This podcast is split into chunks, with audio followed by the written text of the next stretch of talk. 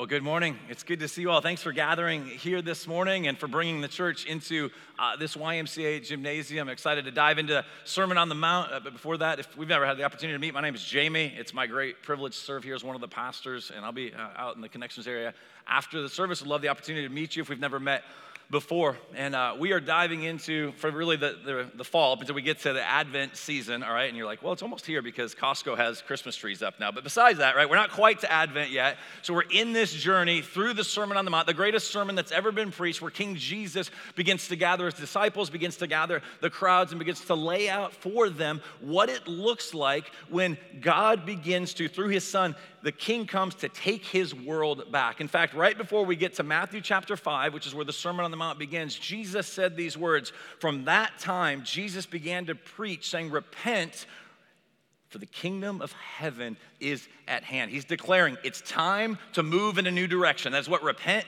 means, right? It's not this groveling sort of thing, but it's like I've been moving in one direction and the king is here and he's calling me now not to submit to myself and to my will, but rather to follow him. And so he comes on the scene. He says, I'm reclaiming my world and I'm inviting you to participate. I'm going to restore and renew everything. And what we have in the Sermon on the Mount is what it looks like when the king takes his world back. And when we begin to live by the power of the Spirit, this beautiful vision that Jesus has for humanity. All right, so the kingdom of heaven is at hand. And so language like that, kingdom, isn't a language that we tend to use a lot, particularly in our you know, context here in, in America. But if you think about this for a moment, all right, um, let me put this picture up here on the screen. You see this particular vehicle and you're looking at that. I'm guessing right away there should be something that seems a little different to you, right? As you notice, you're like, hey, the steering wheel, all right, is on the wrong side. Now, it is the wrong side here, but if you were to be in the UK, if you're in England, let's say, right, like it wouldn't be on the, the wrong side. So imagine you're part of that particular kingdom, all right, and you bring your vehicle across the pond, all right, and you come over to the United States of America and you begin to live out the kingdom that you've been part of, and you stay driving on, you know, your, the steering wheel's on that side of the car, the right side instead of the left, and you begin to drive on the opposite side of the road like very quickly you would realize there are kingdoms that are in conflict, right? Like you are on a collision course. You imported your values of a particular kingdom. And what Jesus is doing in a far more dramatic fashion than simply driving on the other side of the road is saying, All right, I am here. I'm reclaiming this world, but there are going to be some pain points. There's some difficulty because there is a collision course with the values of the kingdom versus the values of what this world espouses and what we find ourselves being discipled by all the time. And in particular, the section we're getting into here is Jesus is beginning to lay out, and this is going to set the stage for the next several weeks, because Jesus is going to do this work of saying, You have heard it said, and he's going to talk to the people about the laws, the rules, everything that they knew, and he's going to show them how they should be rightly interpreted. But to think for a moment that that was just welcome, like, oh, that's great, we, we love learning a bit more. No, this was the equivalent and then some of driving on the other side of the road and saying, These kingdom values are here, and it is going to be a collision course with the values that had previously been held. And so in Matthew chapter 5, 17 to 20 is this setup for what will be in the next several weeks. And so I want to read this in its entirety and then we'll work through this. And so please turn to Matthew chapter 5, 17 to 20 if you brought a Bible.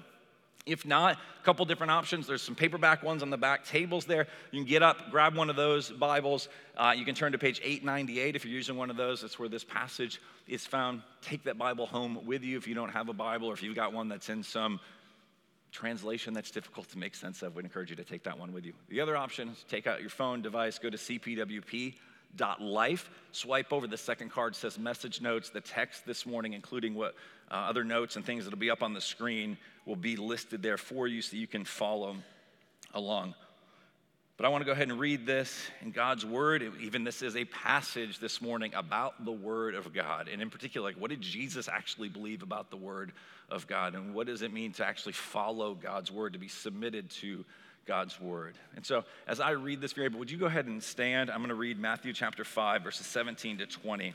It says this Jesus, these are his words, all right? This is the collision course. He says, Do not think that I have come to abolish the law or the prophets. I've not come to abolish them, but to fulfill them.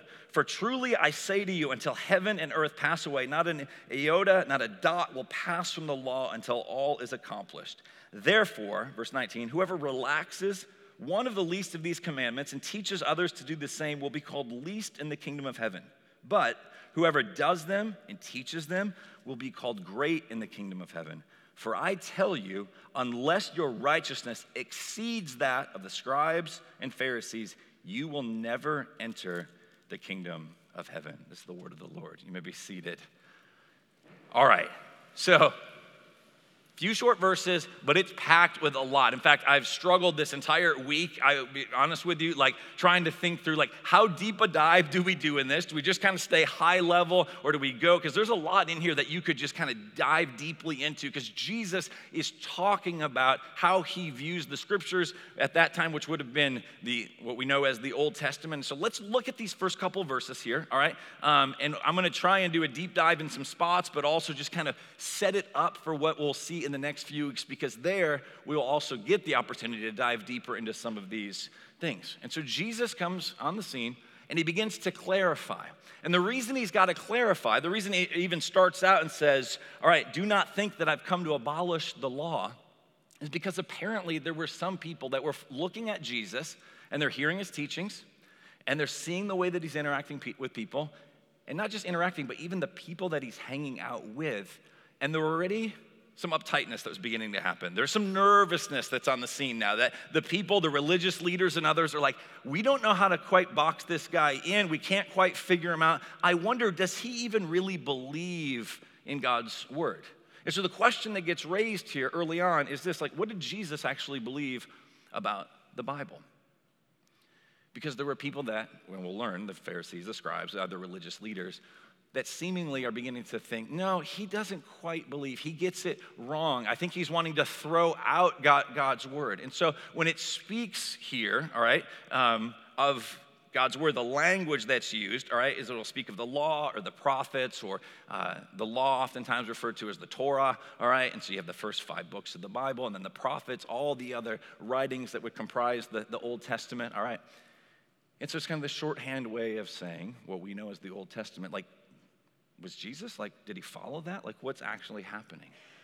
And so look with me. We'll look at verse 18 first, then come back to 17. The words again in verse 18 Jesus says, For truly I say to you, until heaven and earth pass away, not an iota, not a dot will pass from the law until all is accomplished. Now, what's really fascinating here is that initial phrase there, those first couple words, for truly. Now, imagine that I got up for here just a moment ago and began to pray, and the first words out of my mouth, all right, instead of being like, you know, dear Heavenly Father, if I just came up and just said, Amen, like you had just closed your eyes, probably, all right, um, you had maybe just started to focus, and then I declare Amen, you'd be like, wait, what? Right? Because you're like, doesn't that normally go at the end? And it's our way, if you study the, the, where the word amen comes from, we don't have to do a, you know, a deep dive into all that, but just know this. It's a way where we communicate after a prayer is uttered or something is said and you're trying to, you're amening that. All right, maybe that's not what you're used to doing, but people do say those sort of things. All right, so this amen is a declaration of that is true, that is right, sort of a let it be so. We want to see that happen. And what Jesus is doing here is really fascinating. It's the word here that where we would get amen. He's starting out with and he's saying, Amen. Like, I can't emphasize this enough. And so he's putting it even at the very start of this sentence. He's like, Amen. Like, he's like, I'm not anti the law. I'm for the law and the prophets. I say to you, until heaven and earth pass away, not an iota, not a dot will pass from the law until all is accomplished. So it's his way of like, hey, I'm just starting with, I want you guys to know, like, I'm enthusiastic about the law. He's like, I'm actually more excited about the law than you would be.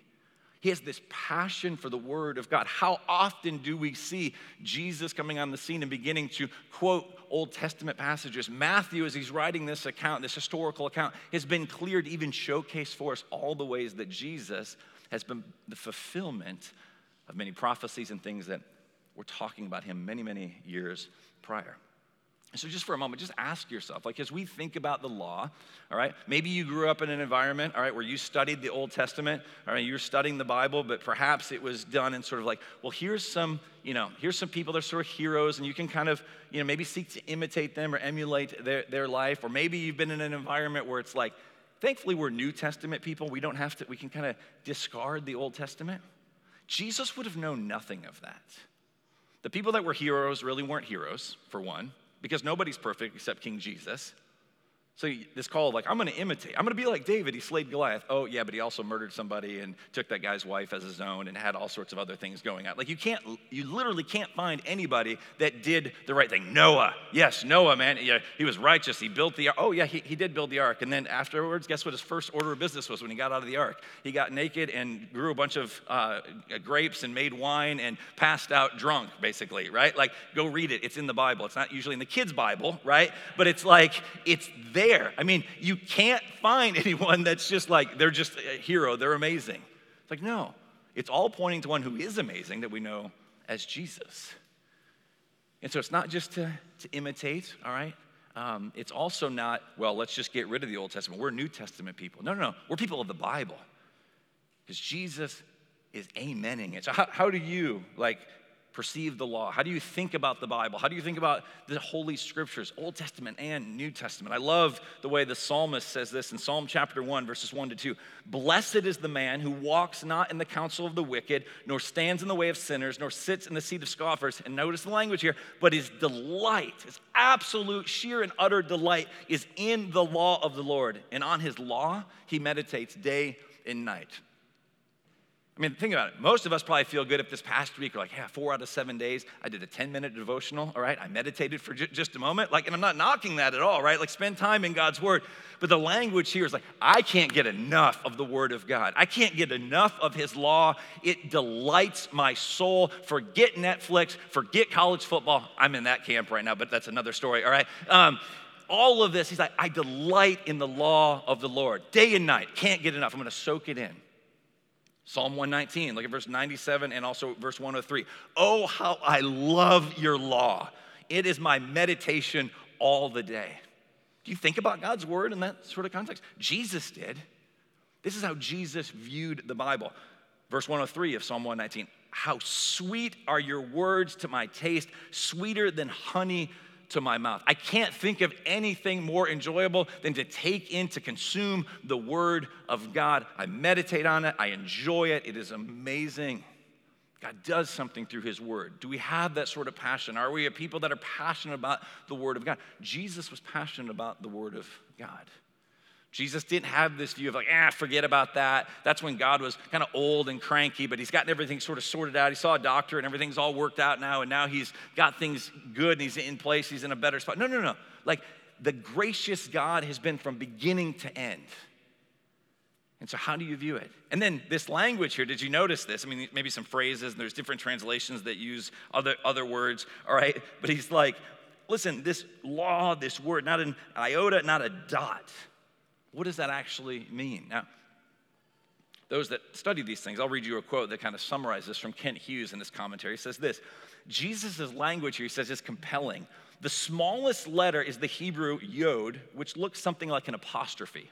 Okay, so you can picture an apostrophe. There are approximately 66,420 yods in the Old Testament. So there's a lot. They show up in quite a bit bit of places.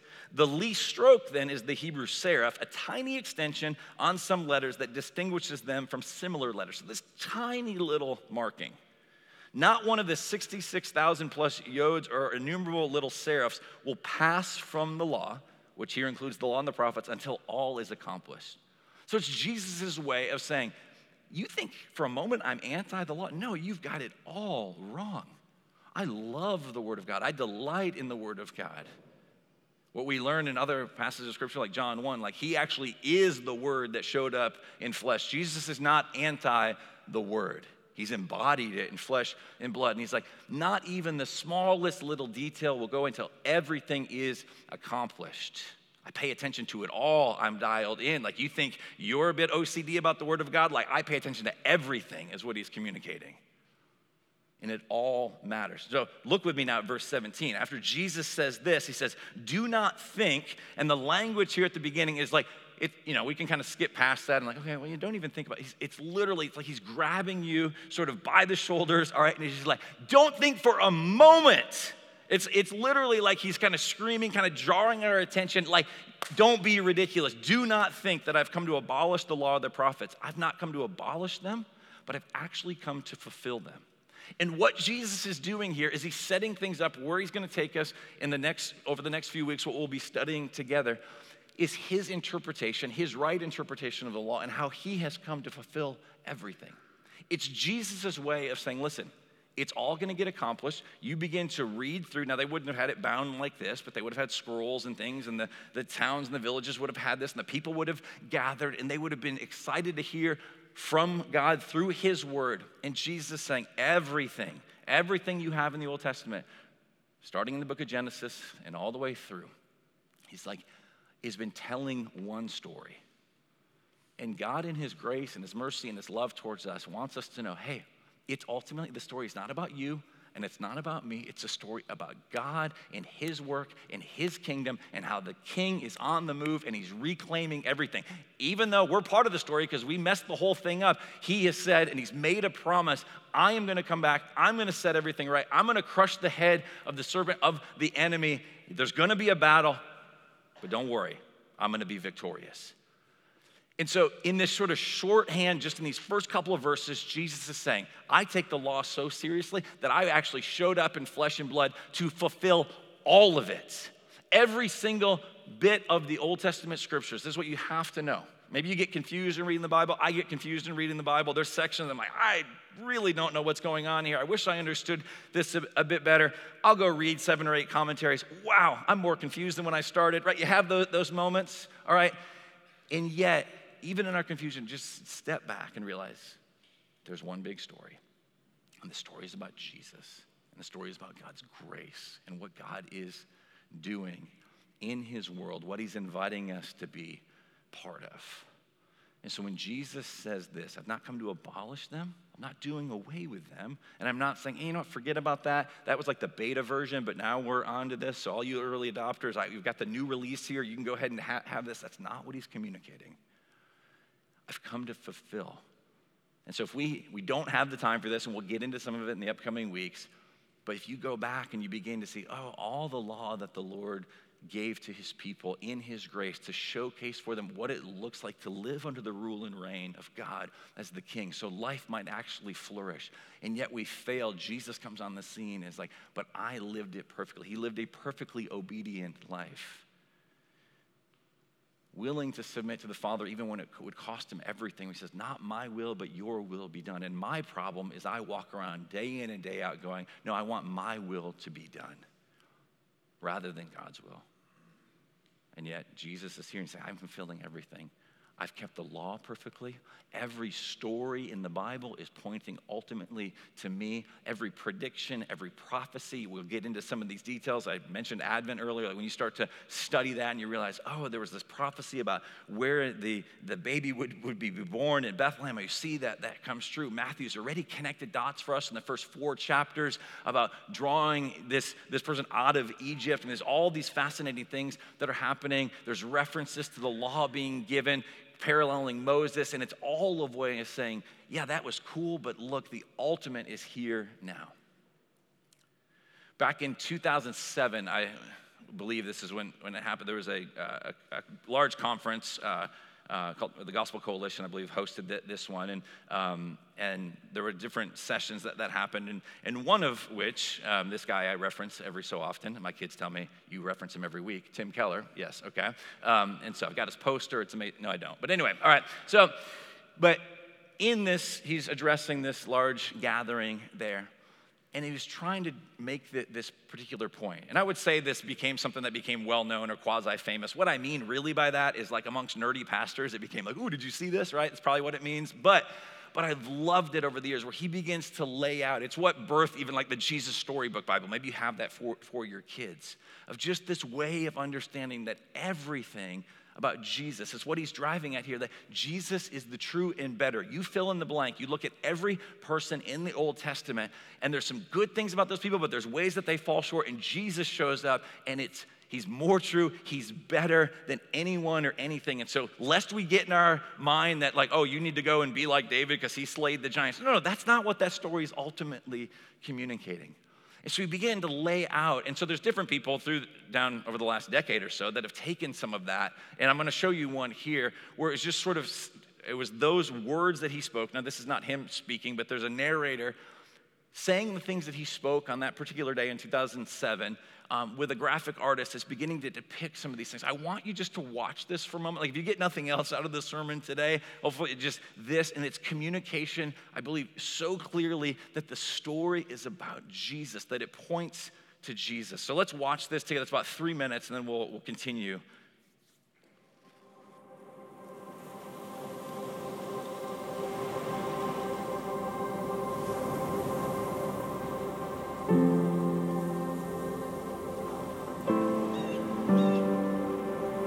The Bible is not a series of disconnected stories. It is a single narrative in which every story, every character points beyond itself to one who is greater. The story of Adam and Eve is not just about the first man and woman.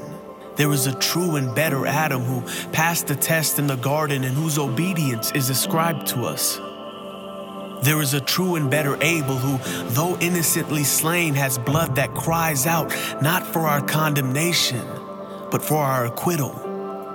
There is a true and better Abraham who answered the call of God to leave all the comfortable and familiar and go out into the void to create a new people of God.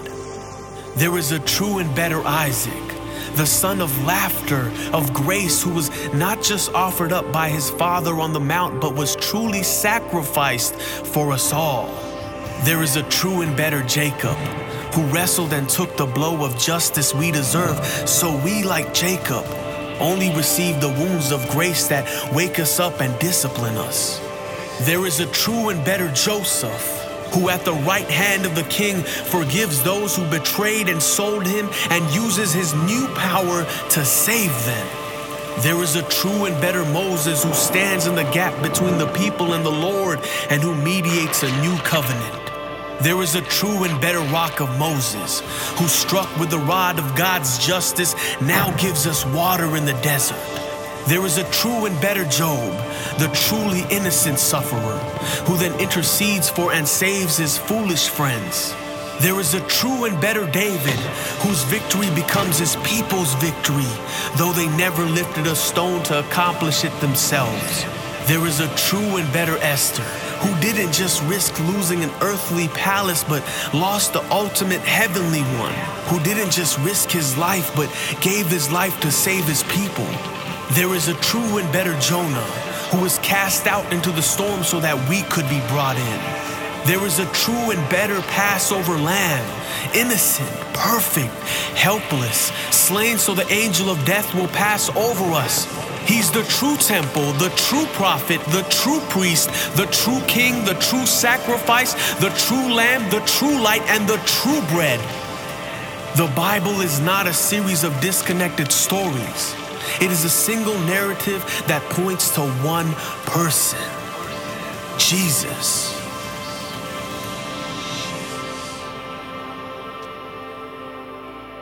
If you're wondering, like, when you can use the word amen, it would be then, right? Come on. So, is this beautiful unpacking, and this is what Jesus is saying. He's coming on the scene and he's like, everything is about me, and I'm here to fill. Now, it's no wonder it got him killed, though. That was an audacious claim to make. The Apostle Paul would pick up on this and as he's writing to the church in Corinth in 2 Corinthians 1.20, for all the promises of God, what? Find their yes in him. That is why it is through him that we utter our amen to God for his glory. Every single longing, every single promise, every single like hope that we had, it finds its fulfillment in Jesus because he's the one who actually accomplished what he set out to do.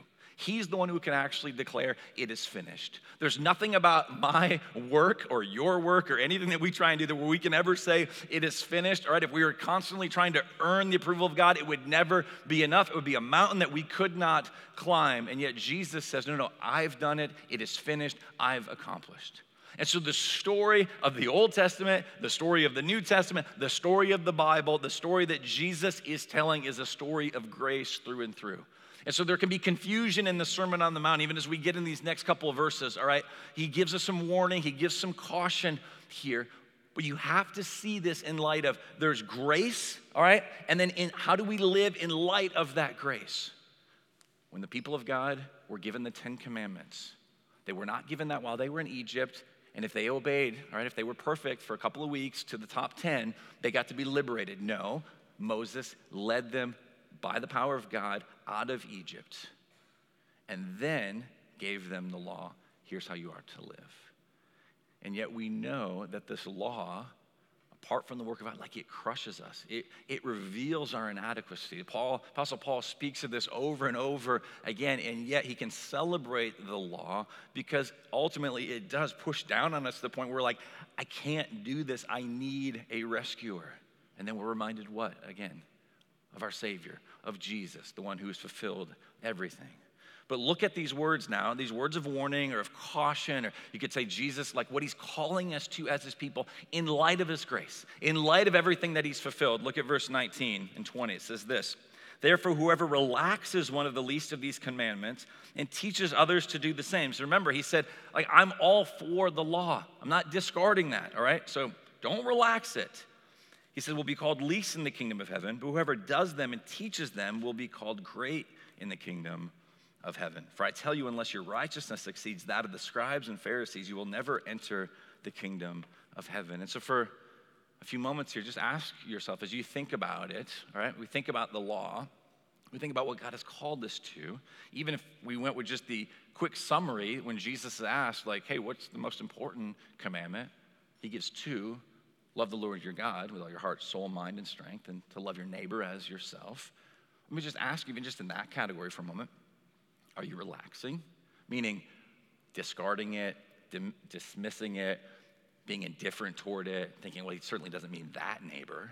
It certainly doesn't mean that I have to give everything. I'll give God my best when I'm here on Sunday morning or when I show up for a Bible study or community group or something like that. But does he really mean to love God with everything that I am, every single moment of every single day? Well, yeah, he does. And so there's this tension here of like, okay, what do we do with that? Are you relaxing or are you seeking to obey? And then, as Jesus tells us in the Great Commission at the end of the book of Matthew, like to go out, all right, and teaching people to obey all that I have commanded? Are we relaxing? Are we saying, hey, it's all about grace and we celebrate that, but to the neglect of calling for like obedience, of saying, here's what it looks like to live under the rule and reign of King Jesus? Are we only believing part of the story and believing, like, okay, it's all about grace, but I'm just going to kind of sit sit back and I can kind of do whatever I want. Well, Paul would speak to this, and he's like, no, certainly not. Is it? Do we go and like sin all the more so we can experience more grace? It's like, no, you, you've missed it. That there's this work that God is doing when He saves us by His grace, that He gives us a spirit and He's doing this work in us.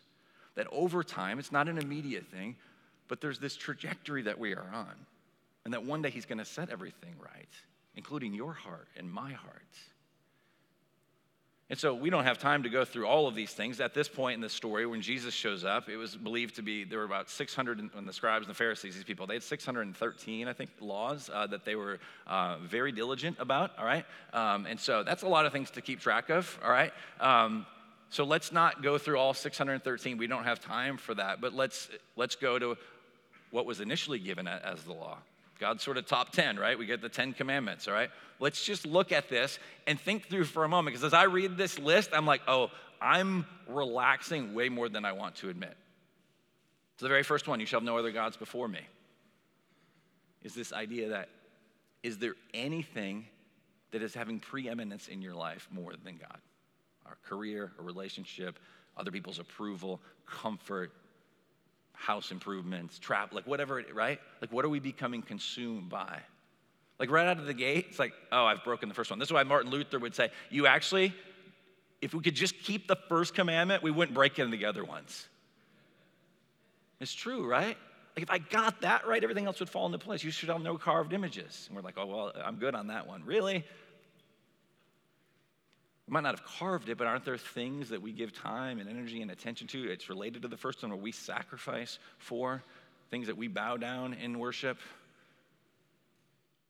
Just pay attention to the narrative that is out there. Do not take the Lord's name in vain, both in the, the language that we would use in sort of a cursing sense, but also in the like, are you flippant with the, the, the, Lord's name? Are you casual about it? Are you disrespectful towards Him? Remember the Sabbath day? That God in His grace has given us a, a, Sabbath, how many of us just work and work and work and never truly rest? honor your father and mother. Have you done that perfectly? Have you sought to honor your father and mother? What if you're like, well, my, my father and mother, you don't know them, they're not very honorable? Apparently, it says honor them. So, what do you do with that? You're like, oh, you shall not murder. Okay, we're into this. Okay, second half of the list. I feel a little bit better about this one. Yeah, until we get a little further into the passage in the Sermon on the Mount, and Jesus is like, you got, you got anger in your heart. You call somebody a fool, right? It's the equivalent of you murdering them. Like, okay, dang, all right, now I'm, I'm on the hook for that one too. You shall not commit adultery. He says, even if you've looked at a woman with lust in your heart, guilty. Okay, so guilty of that. You shall, shall not steal. Huh. Maybe you're like, no, I didn't rob 7 Eleven this week. Okay, good for you. But, but think about it. You've been given an amount of time. Did, did you use that well? Did you steward that well? The, the time the company pays you for? Steal any of that time this week? There's a, there's a call to, to give God first fruits. Have you held any of that back, or have you been generously giving to God and His, his purposes? Maybe we're more thieves than we would care to admit. You shall not bear false witness. You're speaking against somebody. You're gossiping about, about somebody, right? I mean, these things start to add up. I'm like, I, I don't, good thing we're not going through the other 603. Like, I'm just depressing, right? You shall not covet. You shall not look at Instagram, right? Like, you see, and you're like, oh, look at this person. They went on this trip, or this thing looks amazing, right? I did tell somebody the other day, we were talking, there's some photos that we have hanging on our wall. After like a year and a half in the house, I finally hung something on the wall. And it's just, it's a beautiful, I really love it. It's a great shot of our, of our family and our kids, and it's great. And I'm like, yeah, but you know the backstory to this, right? Like it was weeping and gnashing of teeth right before this, right? And we had other family that were gathered there, and I think we all hated each other in that moment, and we are trying to ask a stranger to come take a picture. I mean, it's just a debacle, right? Like, got the picture, it looks great, I'll show it to you sometime. But we're also, we can look at other people's lives and think everything must be amazing for them. Or there's this idea here of like, no, I, I'm, I can not celebrate with them. I want what they have that we covet. And the words that are often attributed to the author Mark Twain, it ain't those parts of the Bible that I can't understand that bother me, it is the parts that I do understand. Like, that's a pretty simple list there that the Lord has given to us on the one hand. And it's like, I understand it, but I failed, like colossally failed this past week. My guess is you did as well in different ways and some of the particulars, but there is this part of the human heart that the very first commandment reminds us like we have we, we have divided hearts. We have this affection we're trying to give to other things when the Lord is saying, No, no, you're to live under my rule and reign.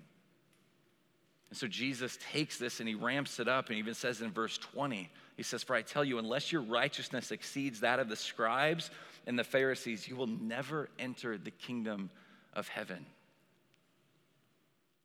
I mean, that's a hard statement. Because the scribes and the Pharisees were the ones that knew and interpreted and studied diligently day in and day out these 613 laws memorizing perhaps the, the Old Testament, oftentimes for many of them, if not the whole, at least the first five books of the Bible. You know, those books of the Bible, like we have a hard time getting through in our Bible reading plan. Yeah, they're just committing them to memory. I mean, these are the experts. These are the best of the best. They're the smartest. They're the most dialed in. They're the most devoted. And he's like, yeah, those people, unless you exceed their righteousness, good luck getting into the kingdom of heaven. And he's just sort of like, what is this? Just mic drop and Jesus walks away and we're all despairing. Like, what, what do we do with this? What is he trying to communicate? But we have to remember, he said, I've come to fulfill. This is not just to be meant in like verse 20 is in isolation or don't make this, you know, sort of like this is the one I put on the coffee cup or on the t shirt. This is my new life verse every morning, right? Like it's in a context, and the context is Jesus showing up and saying, Everything has been about me and my grace and my provision and how I'm fulfilling. And now I'm inviting you to live in a whole new way. And yet, He also knows that the scribes and the Pharisees externally, they had modified their behavior. They'd gathered a bunch of information about the Bible. And Jesus knows the human condition enough to know that that is our great temptation. It's my great temptation to think, well, I just know a little bit, or I can Google that, or I can read the, this book, or I can modify my behavior. But that's actually not what Jesus is calling us to. And so, what we need to see here, we'll close with this, is not only does Jesus All right, he comes on the scene and he's, he's cautioning us and warning, but Jesus is the one he wants to remind us again that he changes us. What he's speaking of exceeding the righteousness, which means to be in like right relationship with God, with other people, this, this holiness, all of this, what is being communicated is a transformation, a renovation of the heart that flows out then into how we would live and what you would see externally. That's what it means to exceed the righteousness. He's looking, he's not impressed with the scribes and the Pharisees. Like, okay, you modified your behavior, good for you. But your heart is wicked. There is a heart issue. And what Jesus is pressing in this is saying, I'm the one who's showing up on the scene, and I'm fulfilling everything, and I'm going to make a way for your heart to change. Because you think about this, right? You know the, the story when the people of God were given the Ten Commandments. Did they just kind of, all right, cool, we're good to go, and they just o- lived a life of obedience? You know that's not the story. Like we read the Old Testament, we know how often they failed, and how often that's your story and my story. It's not like, look at those crazy people. It's like, that's what I would do. That's what I do continue to do. And so Jesus knows the only way it's going to exceed is if something happens inter- internally. And so there was a prophet in the Old Testament by the name of Jeremiah. And Jeremiah was given these words by the Lord to say, here's what's going to happen when the king comes back and reclaims his world. Here's the transformation that Jesus is looking ahead and that ultimately he's going to bring. And so he says these words in Jeremiah chapter 31, verses 31 to 34. He says, Behold, it's like stand in awe and wonder. Behold, the days are coming, declares the Lord. Not Jeremiah declaring this, he's just the mouthpiece, right? It's the Lord declaring, when I will make a new covenant with the house of Israel and the house of Judah. Not like the covenant I made with their fathers in the days when I took them by the hand to bring them out of the land of Egypt, my covenant that they broke, though I was their husband, declares the Lord. For this is the covenant that I will make with the house of Israel after those days, declares the Lord. And so just know this this was still in the background. This was still in the minds of the Jewish people. When Jesus shows up on the scene, little boys and girls were taught growing up that one day this was going to happen. We don't know when or how or what, but there's going to be this transformation that takes place. And here's how the Lord speaks of it through his servant Jeremiah. He says, in that day, I will put my law within them. So it's not on the external, it's not on the scroll, it literally is inside of them. And I will write it on their hearts and I will be their God, and they shall be my people. And no longer shall each one teach his neighbor and each his brother, saying, Well, know the Lord, for they shall all know me, from the least of them to the greatest, declares the Lord. And how is this possible? He says, For I will forgive their iniquity, and I will remember their sin no more. So there's a day that's coming that Jeremiah writes and says, One day there's going to be this internal transformation that's going to take place where the law will be written not on tablets of stone, but literally on our hearts. And it's going to bring such change. And the way that that is going to happen is because there's going to be forgiveness, there's going to be grace, there's going to be reconciliation, there's going to be a remembering no more of our sin and our shame. Like we remember it, right? Like there's still things you carry in your story. I carry things that we're, we feel shame over. Like you're not, weren't even planning on think of it, and it just pops in your head, and like, oh my gosh, I can't believe I did that. And you're like, dude, that was 18 years ago. I, yeah, but still, like, I can't believe that happened. But God is going to wipe that clean. God is going to remember your sin no more. God is going to do a work. And when Jesus steps on the scene here, and what he's declaring in Matthew chapter 5 is it's happening. And the story that we're part of now is God writing the law on our hearts. And He's making it possible so that you and I can actually live in a way empowered by the Spirit, remembering the gospel to live in a whole new way. And the times when we fail and the times when our sin still crushes us, we run back to Jesus. We're on our knees, we're praying, we're thanking Him, we're beholding His grace, and yet we're also empowered to live in a whole new way. We'll close with this Romans chapter 8, 1 to 4 would summarize it this way There is therefore now no condemnation for those who are in Christ Jesus. You're new, you're in Christ, no condemnation. The devil will speak condemnation, whisper in your ear about how terrible, remind you of all these things. The Spirit brings conviction, never condemnation. There's therefore now no condemnation for those who are in Christ Jesus. For the law of the Spirit of life has set you free in Christ Jesus from the law of sin and death. For God has done what the law, weakened by the flesh, could not do. The law could never save you and me By sending his own son in the likeness of sinful flesh and for sin, he condemned sin in the flesh in order that the righteous requirement of the law might be fulfilled in us, who walk not according to the flesh, but according to the Spirit. Isn't that a fascinating line that the Apostle Paul uses there? You see it. The righteous requirement of the law might be fulfilled in us.